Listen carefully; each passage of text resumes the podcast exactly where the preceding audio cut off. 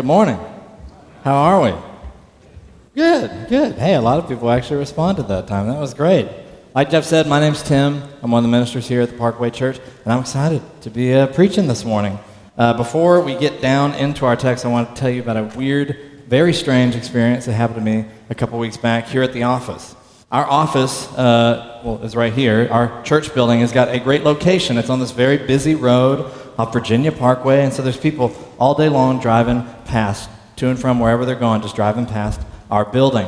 Which means there's also a lot of salesmen and vendors driving past who go past and they think, I bet they want to buy something from us. Let's go talk to the, to the Parkway guys. And so constantly throughout the week, we have people coming and knocking on our door, ringing our doorbell, trying to sell us something. Someone's trying to get us to hire them to do our, our landscaping, or they're trying to get us to, to, to, renovate our building with all new hardwood floors, or to kill all the fire ants we have, or to install lasers to make our, our experience in worship more lasery. All the time, people are just ringing our doorbell trying to sell us something. And so we were in a staff meeting, or we were in a meeting a couple of weeks back, and we all of a sudden heard the doorbell ring.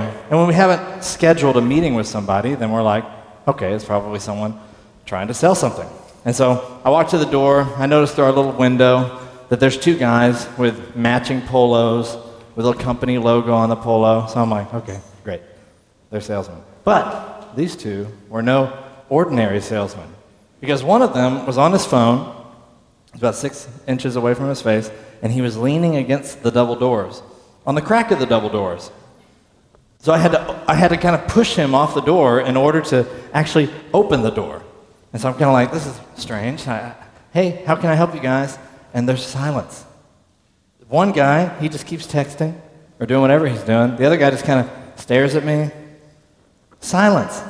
Enough silence that I had, I had enough time to read their monogram shirts that had their names on them. I don't want to embarrass them by actually using their real names in case you ever meet these characters or you have a similar experience at your place of work. But I'll call them uh, Brinry and Breichel, okay? You'll never figure that out. Okay, so we'll, we'll call them Brinry and Breichel. And so I come out and say, How y'all doing? And after a long, over just way too much time of silence, Breichel speaks up and he just says, Sup. I'm like, that's an interesting strategy. I'm like, Hey, how can I help you guys? And Brinry, still on his phone, doesn't even look up, he says, Do you want a printer? I was like, a printer? Uh, no, we already have one. We've got one in our office. Works great. Everything's fine. And then Breichel looks shocked. He's like, seriously? I'm like, yeah. I don't know. Like, do they think that churches like don't have technology? That's a good assumption. But no, we have a printer. We have a company that we lease this printer from with a contract, and it's we pay too much money for it. But we have a printer, and it works great, and so we're good. He's like, really? What? Really? You have a printer? And then Brenry says, Man, it's just right in the truck. It won't take long to unload. I'm like, it's not the proximity that's the difficult part for me. It's the fact that we, we already have a printer. We have a printer. It works great. Everything's good. So we don't, we don't need a printer. And then Breichel, he kind of gets this salesman strategy. I, I think, okay, now he, here's a true salesman coming in for the, for the deal. He says, hey, man, this is a really popular printer. It's just right there in the back of our truck. It's really popular. If you decide today you don't want it, and then later on you're like, hey, I should have gotten that printer, it may not be available because it's so popular. I'm like, listen, Breichel, buddy, we have a printer. It works great. I'm not going to be at my desk later today thinking, I should have gotten that thing that we didn't need. That's not going to happen. Maybe it's a 3D printer. I don't know what he's got. He hasn't even told me that. I'm not convinced that I need this printer. It may just be like some weird little desktop printer. But he's, it's just right there in the car. It, it may not be available anymore. I'm like, hey, man, we're good. Have a nice day. we don't need a printer. And then Breichel says, hey, is your name Carl Brower? I was like, oh, no, but I would love for him to deal with this. That sounds great. So I just get on the phone. I'm like, hey, Carl, there's some guys that want to sent about a printer. He's like, sure, I'll be right down. And as he approaches, he, he walks down. That's not how Carl walks. I don't know. That's not meant to be an impression. But the fact that y'all laugh is, I don't know. I don't know what's happening there. I see Carl, and he sees the logo on their shirt, and immediately goes, oh, great. It's our new printer we've been working, looking for from our new company that we just got a contract with. I was like, What? These poor guys are like, Hey man, we got your printer to deliver. And I'm like, No man, we're good. They're like, What is happening? What are you talking about? But they never, they never told me any of that. They never said anything. All, all, they had to say was, hey, we're delivering this printer that you ordered. Like, here's an invoice, here's an order form that, that you, you've already paid for it, so it's yours. So please get it out of our truck so we don't have to like go all the way back to our office. But they never said that. They just need to, to tell me a little bit about who they are, but they, they didn't do that. I'm just trying to piece it all together by myself. In our text today, Paul is going to do the opposite of Brenry and Breichel. He's actually going to clarify why he's written to the Romans. Uh, he's going to clarify why this letter has been long, it's sometimes difficult. He's just going to say, here's why I've written this long, sometimes difficult letter to you. Here's why I've emphasized and sort of really harped on certain points. And he wants to make sure that, that no one's in the dark, no one's left guessing why he's written all of this. And ultimately, by explaining his motivation in writing, Paul hopes to magnify the glory of God. So, with that in mind, we're going to pray before diving into our text this morning. God, we, we thank you for your grace to us. We thank you that you are a good God who cares for his children. I pray this morning, uh, I pray that I would uh, rightly handle your word, that what I say would be uh, expounding your word. I would not put any of my own thoughts or add rules to your word that are not there. I pray that your spirit would give us ears to hear, that we would be humble. And even as we talk about some bold points, that you would refine us, you would correct us, you would transform us. And ultimately, Lord, you would, you would form us into a community of believers who makes disciples to the glory of the name of Christ. This is our prayer this morning. It's in Christ's name that we pray. Amen. Let's begin in Romans chapter 15, verse 14. Paul says, I myself am satisfied about you, my brothers that you yourselves are full of goodness, filled with all knowledge, and able to instruct one another. If you've been tracking with us in our, in our walk through Romans, you may remember that the past three chapters of Romans, Paul has been sort of coaching the Romans in regard to how they are to live as Christians, and specifically live in harmony with one another as Jews and Gentiles. He's given instruction after instruction, command after command, calling these two groups to lay down their preferences for the sake of their brothers in Christ. He'll tell the Jews, hey, stop judging the Gentiles for eating pork. Christ has fulfilled the kosher laws of the Old Testament, so stop judging them. And Gentiles, stop ha- giving the Jews such a hard time because they're, it's hard for them to eat pork because their whole life they've been, they've been following these kosher laws. So it's hard for them to start eating bacon. So stop serving it to them and stop judging them and giving them a hard time for being afraid of it. Serve one another, love one another. So Paul's just spilled a lot of ink just trying to help these two groups eat a meal together, stressing their unity in Christ. And following this, we come to our text this morning where Paul seems to step back almost apologetically. After all this instruction he had to give in order for these guys just to sit down, have a pleasant meal together, he says, I am satisfied about you, my brothers. You yourselves are full of goodness, filled with knowledge and able to instruct one another. It's just, it's quite the shift. Some commentators will say that Paul's probably just trying to buy some brownie points with his audience. He doesn't know these people. Paul's never visited the church in Rome. He didn't, he didn't plant the church in Rome like he had planted other churches, so he hasn't, he hasn't earned the ability to rebuke them without them without first saying something nice. So Paul started the letter talking about how he's heard of their faith all over the world and he's, he's uh, heard how awesome they are. And then he said 15 chapters of really difficult stuff. And so now Paul has to kind of complete the compliment sandwich, just so no one gets mad, no one gets offended. It's a compliment sandwich. It's that thing that you're supposed to do when you fire somebody, or you rebuke someone, or you break up with someone that you're dating. If you just say, hey, you're the worst, well, they might be hurt, or they might be so mad that they won't actually listen to you. So you got to let them down a little easier. You got to say something nice, say the bad thing, and then say something nice again. That's a compliment sandwich. So, for instance, you got to say, Hey, Benjamin, you've got so much creativity. Every moment I spend with you is grating. And you're punctual. And that feels better. It's a compliment sandwich. ending the rebuke with another compliment just to kind of help the medicine go down. That would be a poor example. Don't try to do that. Paul is not trying to do that here. I do not think that that's Paul's intent. These compliments don't appear to be so hollow. He says, My brothers, I'm satisfied about you. A better way to translate it might be that I'm convinced concerning you. Based on the information he's received regarding the church from others who know the people in the church in Rome, Paul says, I'm convinced that you yourselves, meaning apart from Paul's instruction, independent of Paul, he didn't plant this church.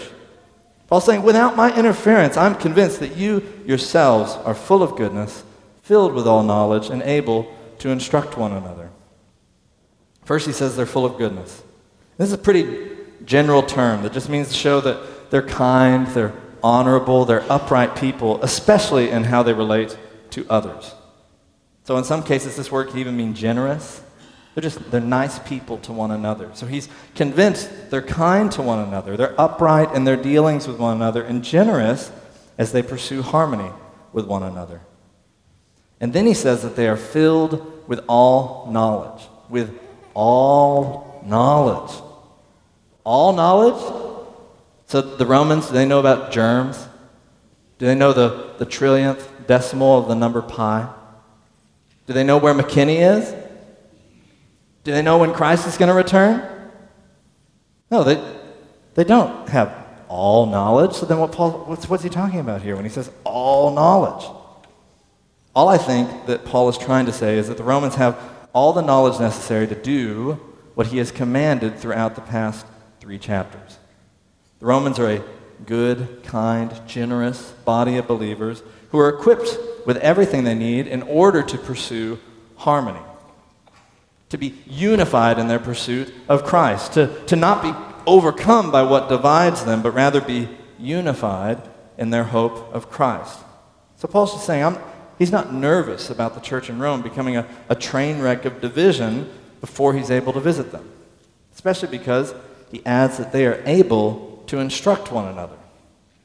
This word instruct is better translated admonish. In fact, this is the only time the ESV translators translate this word as instruct. So I don't know why they do it here. But the Romans are able to warn, to admonish one another, to be able to say, hey man, that's not right.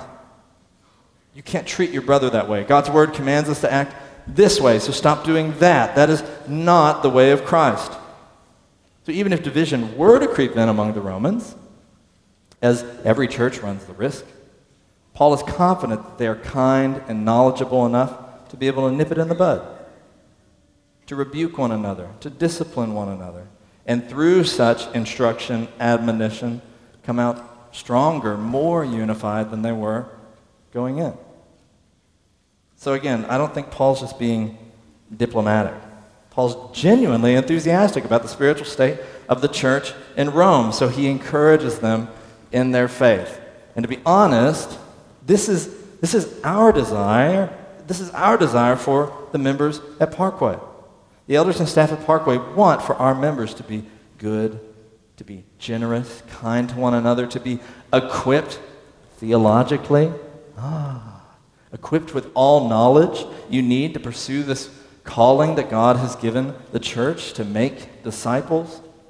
And we want for you to be able to warn one another when your priorities get misordered, to instruct one another in the way of Christ. Uh, I'll be honest, very few pastors can say this, something like what Paul's saying about their church. Very few churches check all these boxes. Most churches, they don't have uh, church members that are able to instruct one another, at least not biblically. But this is our hope among us in this little church. That when you have disagreements or you feel hurt by one another, you would have this kindness, this generosity toward one another in order to say they probably, they probably didn't mean to offend me. They probably love Christ. They probably love me. They, they probably would want me to tell them that I'm hurt so they can carry that burden with me. They can apologize if they've acted in sin.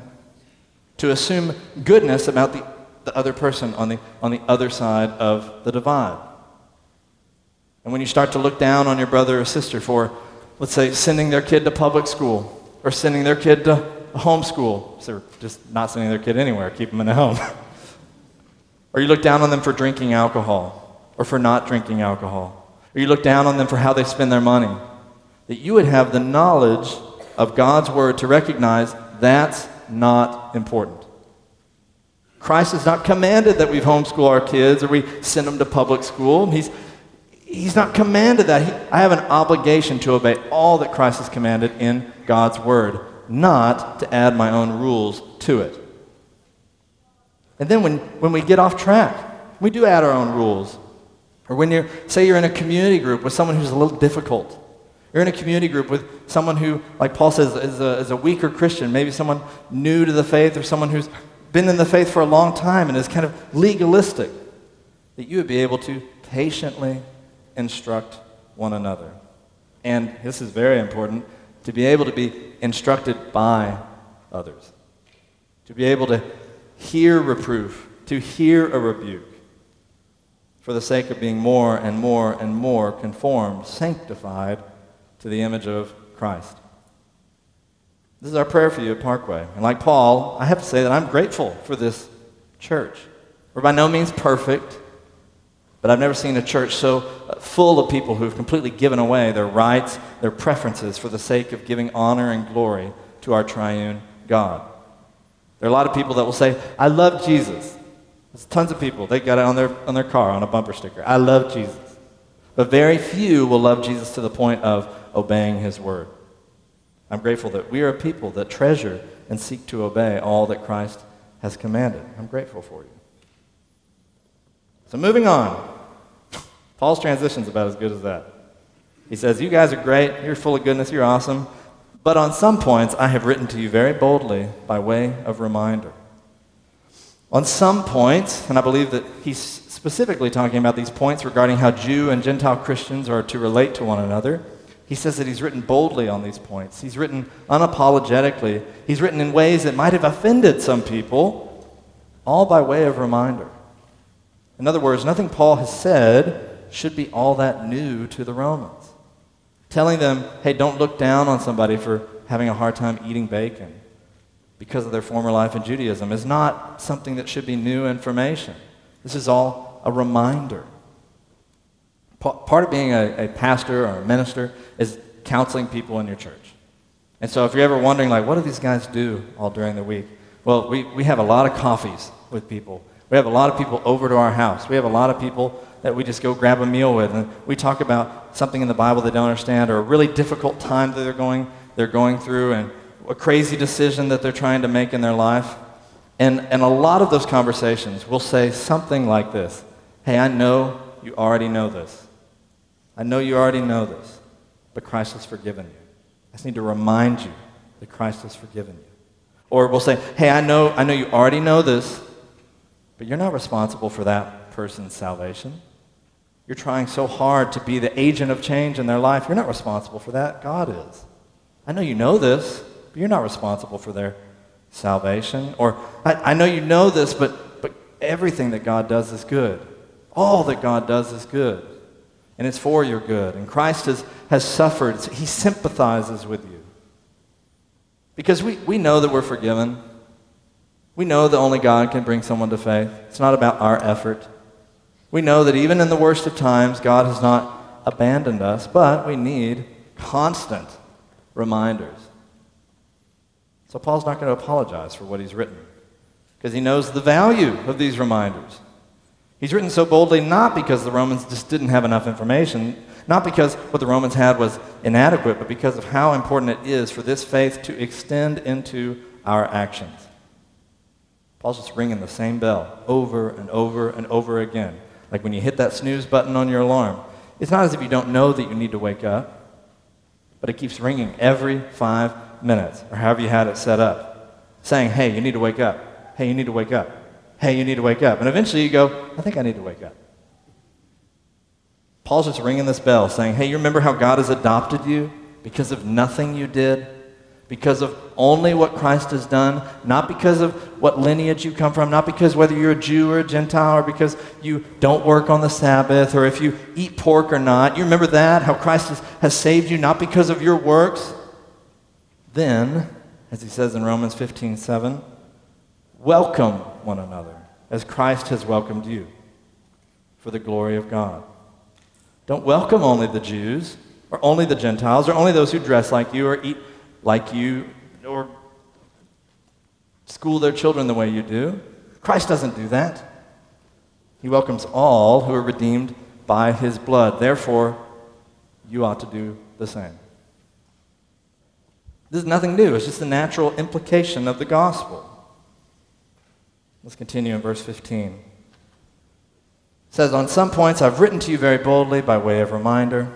Well, why have you done that, Paul? Well, because of the grace given me by God to be a minister of Christ Jesus to the Gentiles. Paul says he's written so boldly because God, he's given him grace to be a minister of Christ Jesus to the Gentiles. What on earth does this mean? What is he talking about here? If you've ever read the book of Acts or Paul's letters in the New Testament, you'll know that Paul has been given this special calling to deliver the gospel message to the Gentiles. We talked about it a lot at the beginning of our study here in Romans.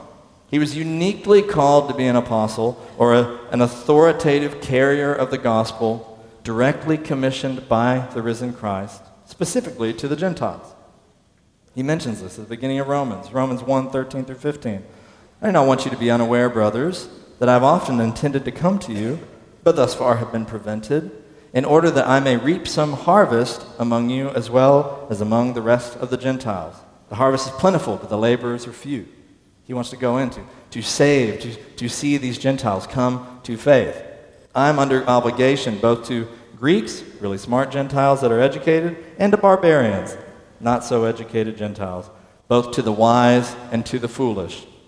So I'm eager, eager to preach the gospel to you also who are in Rome, because you're Gentiles. Because that's my thing. Zach's the shooting McGun pirates guy, Paul's the Gentile guy. That's his thing. He says, I've been set apart to carry the gospel specifically to you. Paul's been given this apostolic, this authoritative role by God. And so he has a responsibility to ensure that this church is in a healthy place. He feels he's got to do his due diligence to remind them of the essentials of the gospel so that nothing spoils the harvest he hopes to reap there. And that's why he's written so boldly. He continues I've written to you very boldly by way of reminder because of the grace given me by God to be a minister of Christ Jesus to the Gentiles in the priestly service of the gospel of God, so that the offering of the Gentiles may be acceptable, sanctified by the Holy Spirit. He gives this really vivid illustration of how he views his relationship to the church in Rome. But he uses all this weird, strange vocabulary from the sacri- sacrificial system of the Old Testament and so it kind of ends up possibly being lost on us. Some of you may know that Jeff Ashley loves TV shows and movies, watching movies, watching TV shows. But what I think he loves more than watching TV shows and watching movies is storing up quotes and references from those movies to use in normal conversation later on. He loves to do that. And most of the stuff he references, I'm like, he's like, you know this? I'm like, nope. And he's like, well, it's pretty funny. And you're like, well, okay, that's the end of that. And so we'll be in a staff meeting talking about how we wish that, you know, we wish we had the finances to partner with this uh, church planner in another country. And Jeff will say, well, there's always money in the banana stand. The people that laugh, they know what that's from. They know that's from a TV show, Arrested Development. But some of you are like, what's a banana stand? What are you talking about? Likewise, Paul here is referencing a passage in Isaiah the last chapter of Isaiah. And it's lost on us because most of us don't, we just don't know Isaiah as well as Paul does.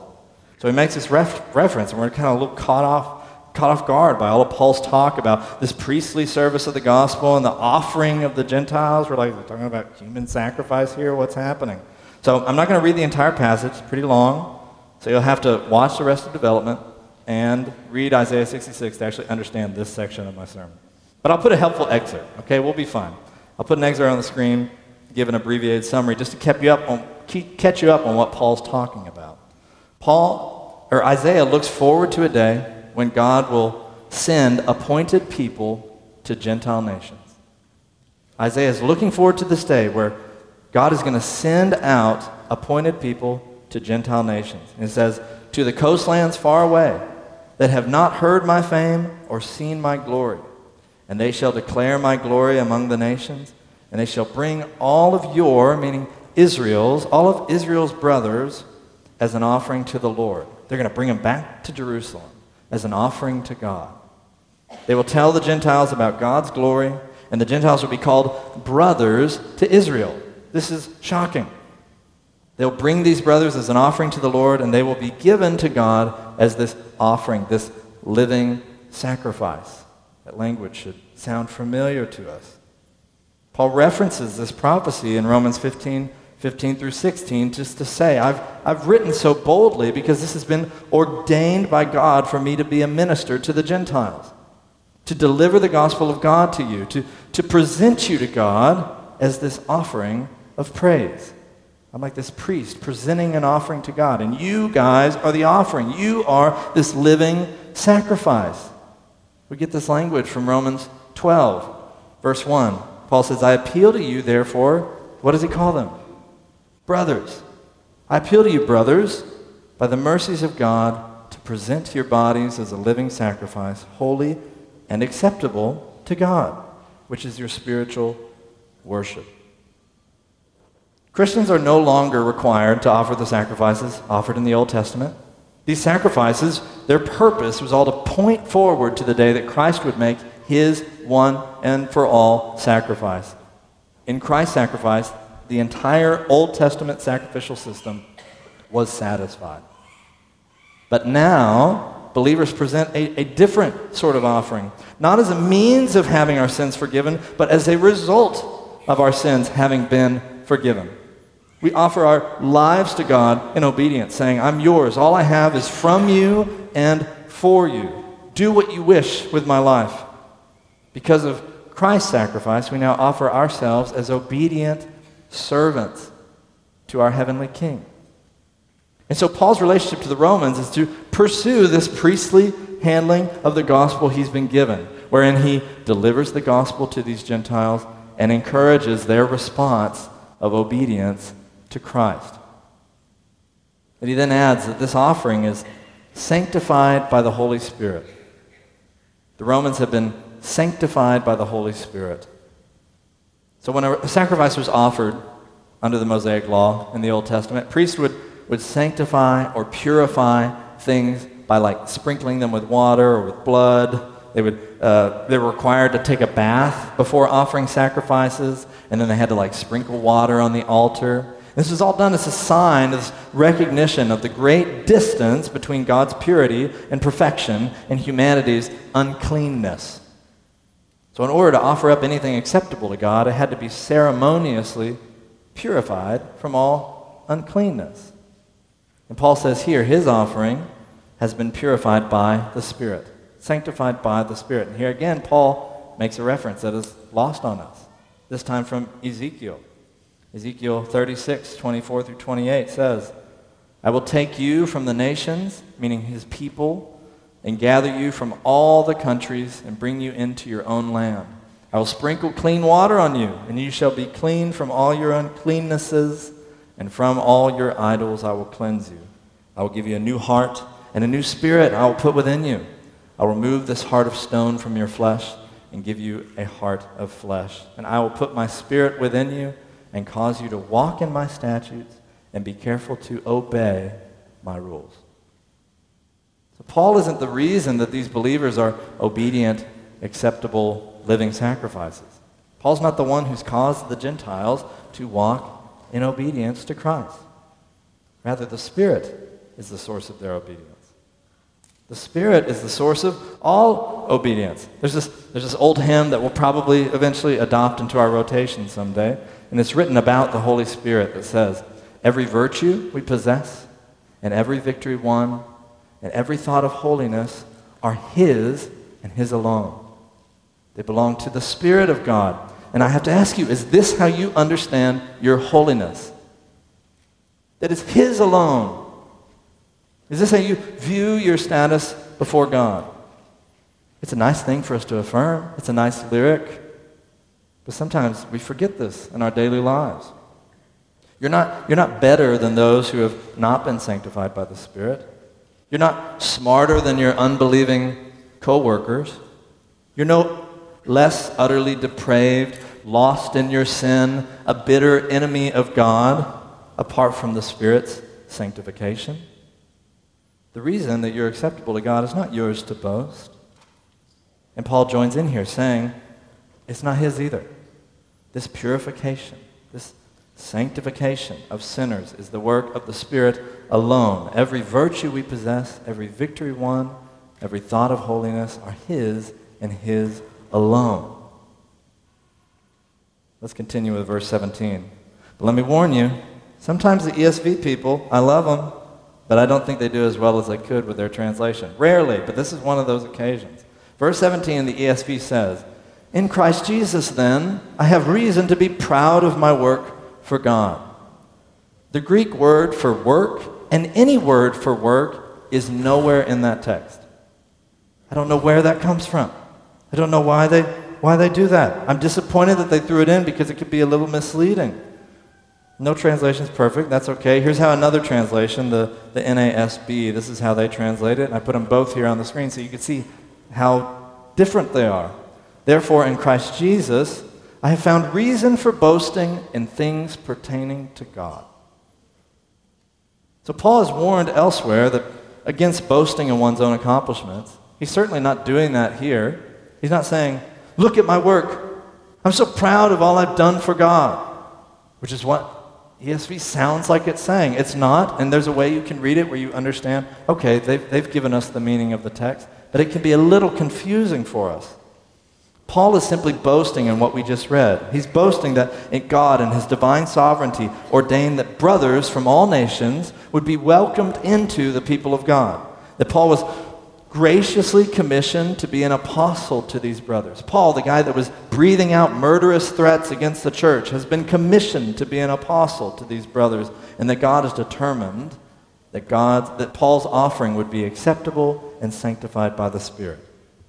God has made these Gentiles obedient. And so Paul is boasting in these things pertaining to the work, what God has done. Unless anyone thinks that Paul is actually just saying this to boast about all that he's done, he clarifies in verse 18 through 19. For I will not venture to speak, or that word venture is to say, I will not be so bold. He was bold earlier, but now he says, I will not be so bold to speak of anything except what Christ has accomplished through me to bring the Gentiles to obedience, by word and deed, by the power of signs and wonders, by the power of the Spirit of God so that from Jerusalem and all the way around to Illyricum I have fulfilled the ministry of the gospel of Christ. All I'm talking about here, Paul says, is what Christ has accomplished through me to bring the Gentiles to obedience, to make those who are far off from the kingdom into obedient, living sacrifices, sanctified by the Spirit. And this is accomplished not by Paul's strength, not by his intellect, not by Paul's strategy, but rather by word and deed, by the power of signs and wonders, by the power of the Spirit of God. All of these things that he mentions are just different facets of Paul's ministry to the Gentiles. Gentiles are being saved, are being brought to obedience by word and deed, he says. Paul's proclaiming the gospel, the word. And people are hearing it and trusting in Christ. Paul's getting beat up and imprisoned and kicked out of cities, and he keeps going back in, preaching the gospel. Indeed, people are seeing this, the deeds of this man, and they're repenting and trusting in the gospel.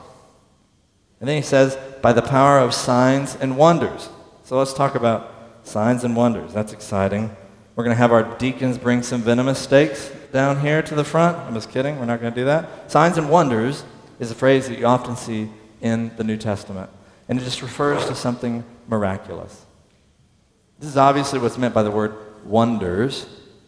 We see, especially throughout, the book of Acts, that Paul's ministry to the Gentiles was accompanied by several wonders. We're told that Paul performed miracles in Iconium and in Ephesus.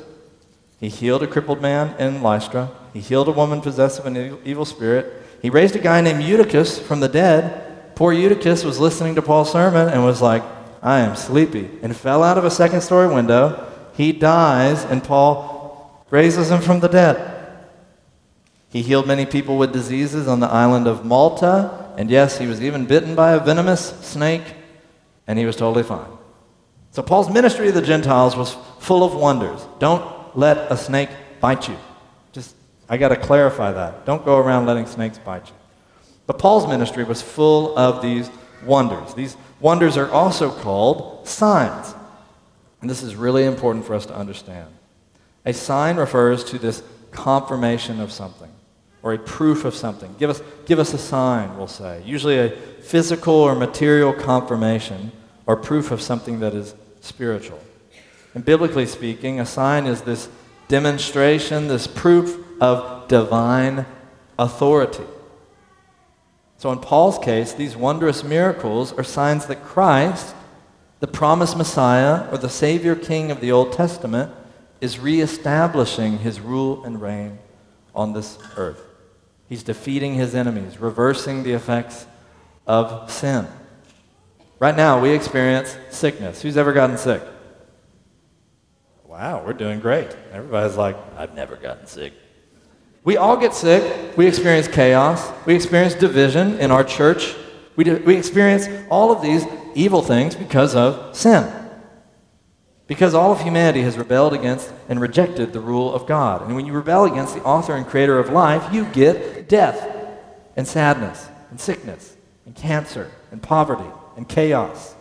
So the whole Old Testament is looking forward to this day when a greater king, this Messiah, will come and put an end to all of sin, reversing the effects of the rebellion. And so, for instance, when Jesus steps on the scene, and he starts doing all these miracles, he's not just doing magic tricks, he's performing signs. He's demonstrating that he has the divine authority to restore all things back to how they were before our rebellion. He's demonstrating, hey, I'm the Messiah, I am that king. And so now, Paul, his signs and wonders displayed to the Gentiles that they're included in Christ's restoration of all things as well. When Paul heals the sick, he raises the dead, he casts out a demon. This is a sign given to the Gentile observers to show that Paul has been given divine authority as an apostle to demonstrate the power of God to the Gentiles, specifically to the Gentiles. So the death, disease, or demons, they have no power over the Spirit of God. That God is triumphant over sin and death and will one day return to bring an ultimate end to all that opposes the rule and reign of Christ, including the division between Israel and Gentiles. So Gentiles hear the gospel, they hear the word, they repent, and they trust in Christ. They see Paul's actions, his commitment to the gospel, they repent and trust in Christ. They see people healed, people raised from the dead, and they repent and trust in Christ. And these Gentiles become obedient to the rule and reign of Christ in anticipation of this coming day when Christ will reestablish his reign on earth and will restore all things. And in case you forgot, Paul again clarifies that the source of all this power is the Spirit of God. Paul's word, his deed, the signs and wonders are all the work of the Spirit of God for the sake of bringing Gentiles to obedience. And so Paul then adds that because Christ is doing all of this, and not himself, the gospel of Christ has been fulfilled from Jerusalem to Illyricum. Paul is in our text next week going to start talking about his, his travel plans.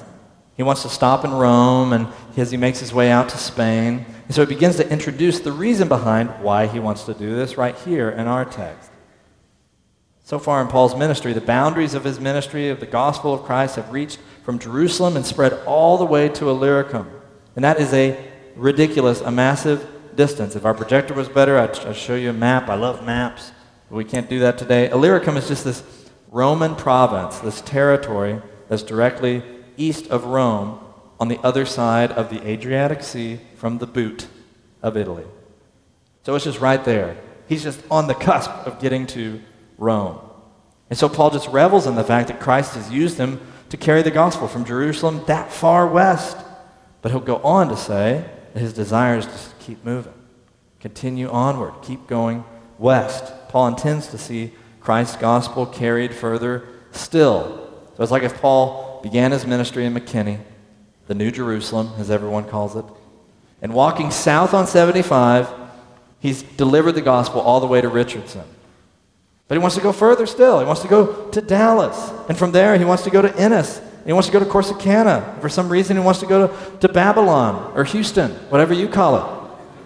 Paul ends this passage by making very clear why his mission must continue beyond Illyricum. Romans 15, 20 through 21. And thus I make it my ambition to preach the gospel not where Christ has already been named, lest I build on someone else's foundation, but as it is written, those who have never been told of him will see, and those who have never heard will understand. Again, Paul references Isaiah, but this time directly. This comes from Isaiah 52. We all know Isaiah 53, the suffering servant passage. Talks about the Lord's servant being pierced for our transgressions. But the servant, the suffering servant passage actually begins in Isaiah 52, towards the end of Isaiah 52. Isaiah tells us that this suffering servant, this king, this Messiah, will be marred beyond recognition.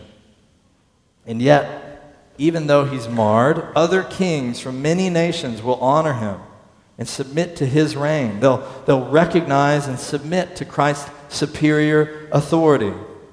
And the passage ends saying that those from these nations who have never been told of this king will see, and those who have never heard will understand.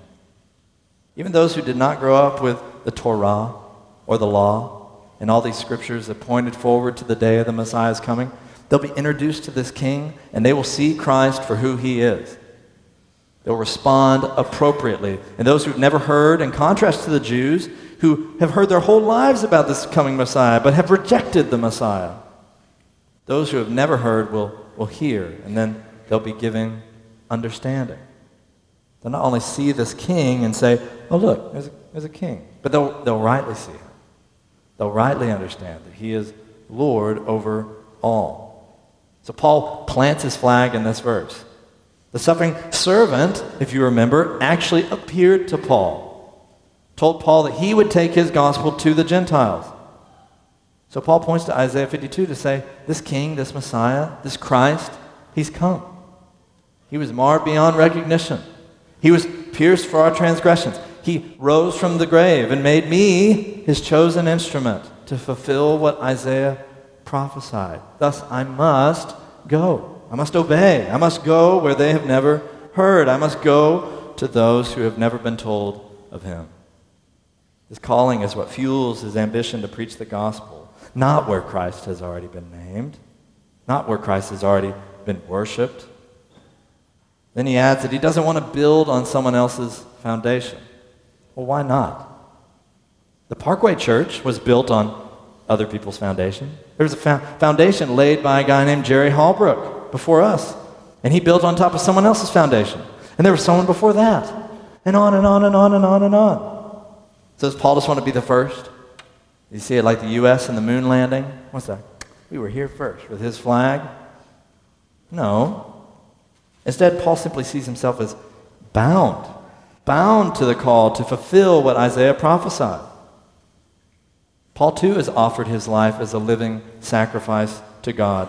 He said, My life is yours, Lord. Do what, what you want with me. And Christ has replied, You are my chosen instrument to carry my name before the Gentiles, to declare my glory to those who have never been told and have not yet heard. To go where no foundation has yet been laid is what Paul has been commanded to do. Isaiah said that after Christ's sacrifice was complete, the glory of Christ would be announced where he had not been named. And so that's exactly what Paul aims to do striving to go all the way to Spain, he says, in obedience to and for the glory of Christ. And that's where he ends his passage this morning. So, having encouraged the church in Rome, having demonstrated why he's written to them, having detailed his mission to bring about the obedience of Christ among the Gentiles, even those who have never heard of Christ, admittedly, all of us here are Gentiles. So we must recognize that Paul has written this letter so that we might be obedient to Christ. Again, there, there are many who say, I love Jesus. He is the best. I love him. But apart, but love apart from obedience is not love at all. To disobey God's word is to disobey Christ. You cannot love Jesus and ignore his word. No more than I can say, I love my wife and ignore everything she says. Or ignore, only the, ignore everything that I don't like that she says. So, my prayer this morning is that we would be a church obedient to the word of Christ. A church of which it can be said they're full of goodness, they're filled with all knowledge, and able to admonish one another. That we would remember the command given by Jesus to his church in Matthew 28 to go, therefore, and make disciples of all nations, baptizing them in the name of the Father, and of the Son, and of the Holy Spirit, teaching them what? To obey all that I've commanded. That we would daily proclaim the gospel of Christ to one another by way of reminder. That we would disciple one another, and that God would use us to carry the name of Christ into the hearts of those in McKinney and beyond who have not yet been told, who have never heard. Sure, they may be very familiar with the name of Jesus, but the Spirit is yet to give them ears to hear. They've not yet understood God's abundant, immense grace to them. And so the call given to us this morning is that we would offer ourselves to God as living sacrifices. We release ourselves from our, our preferences. We, we lay down our rights and confess that all we have is from God. All we've been given is for God, and thereby we obey all that Christ has commanded us. So may we be a, a people who treasure the word and the gospel of God. And I pray that he may use our lives for the sake of his glory. Amen. Won't you pray with me as the volunteers come forward to serve communion? Our Father, we thank you for your grace to us, your grace and your historical plan of salvation. Reading about the foundation from which we have been established. I pray that this would lead us to worship you in humble, receptive gratitude. We thank you for the gift of your Son, by whom we've been redeemed. Christ, who has satisfied your law and has given to us the status of blameless according to your law. We thank you for welcoming us at your table this morning, calling we who were your enemies sons and daughters.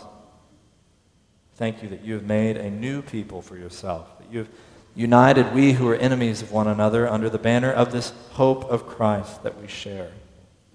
I pray that you would unite us all the more. You'd fill us with goodness, you'd fill us with knowledge, that we would have the humility to admonish one another, to recognize when we need to be admonished. All of this is a recipe for disaster apart from your Spirit. So we ask that you would strengthen us into a knowledge and love for Christ and your word, that that word would translate into action. To be with us now as we rejoice in the presence of Christ. Amen.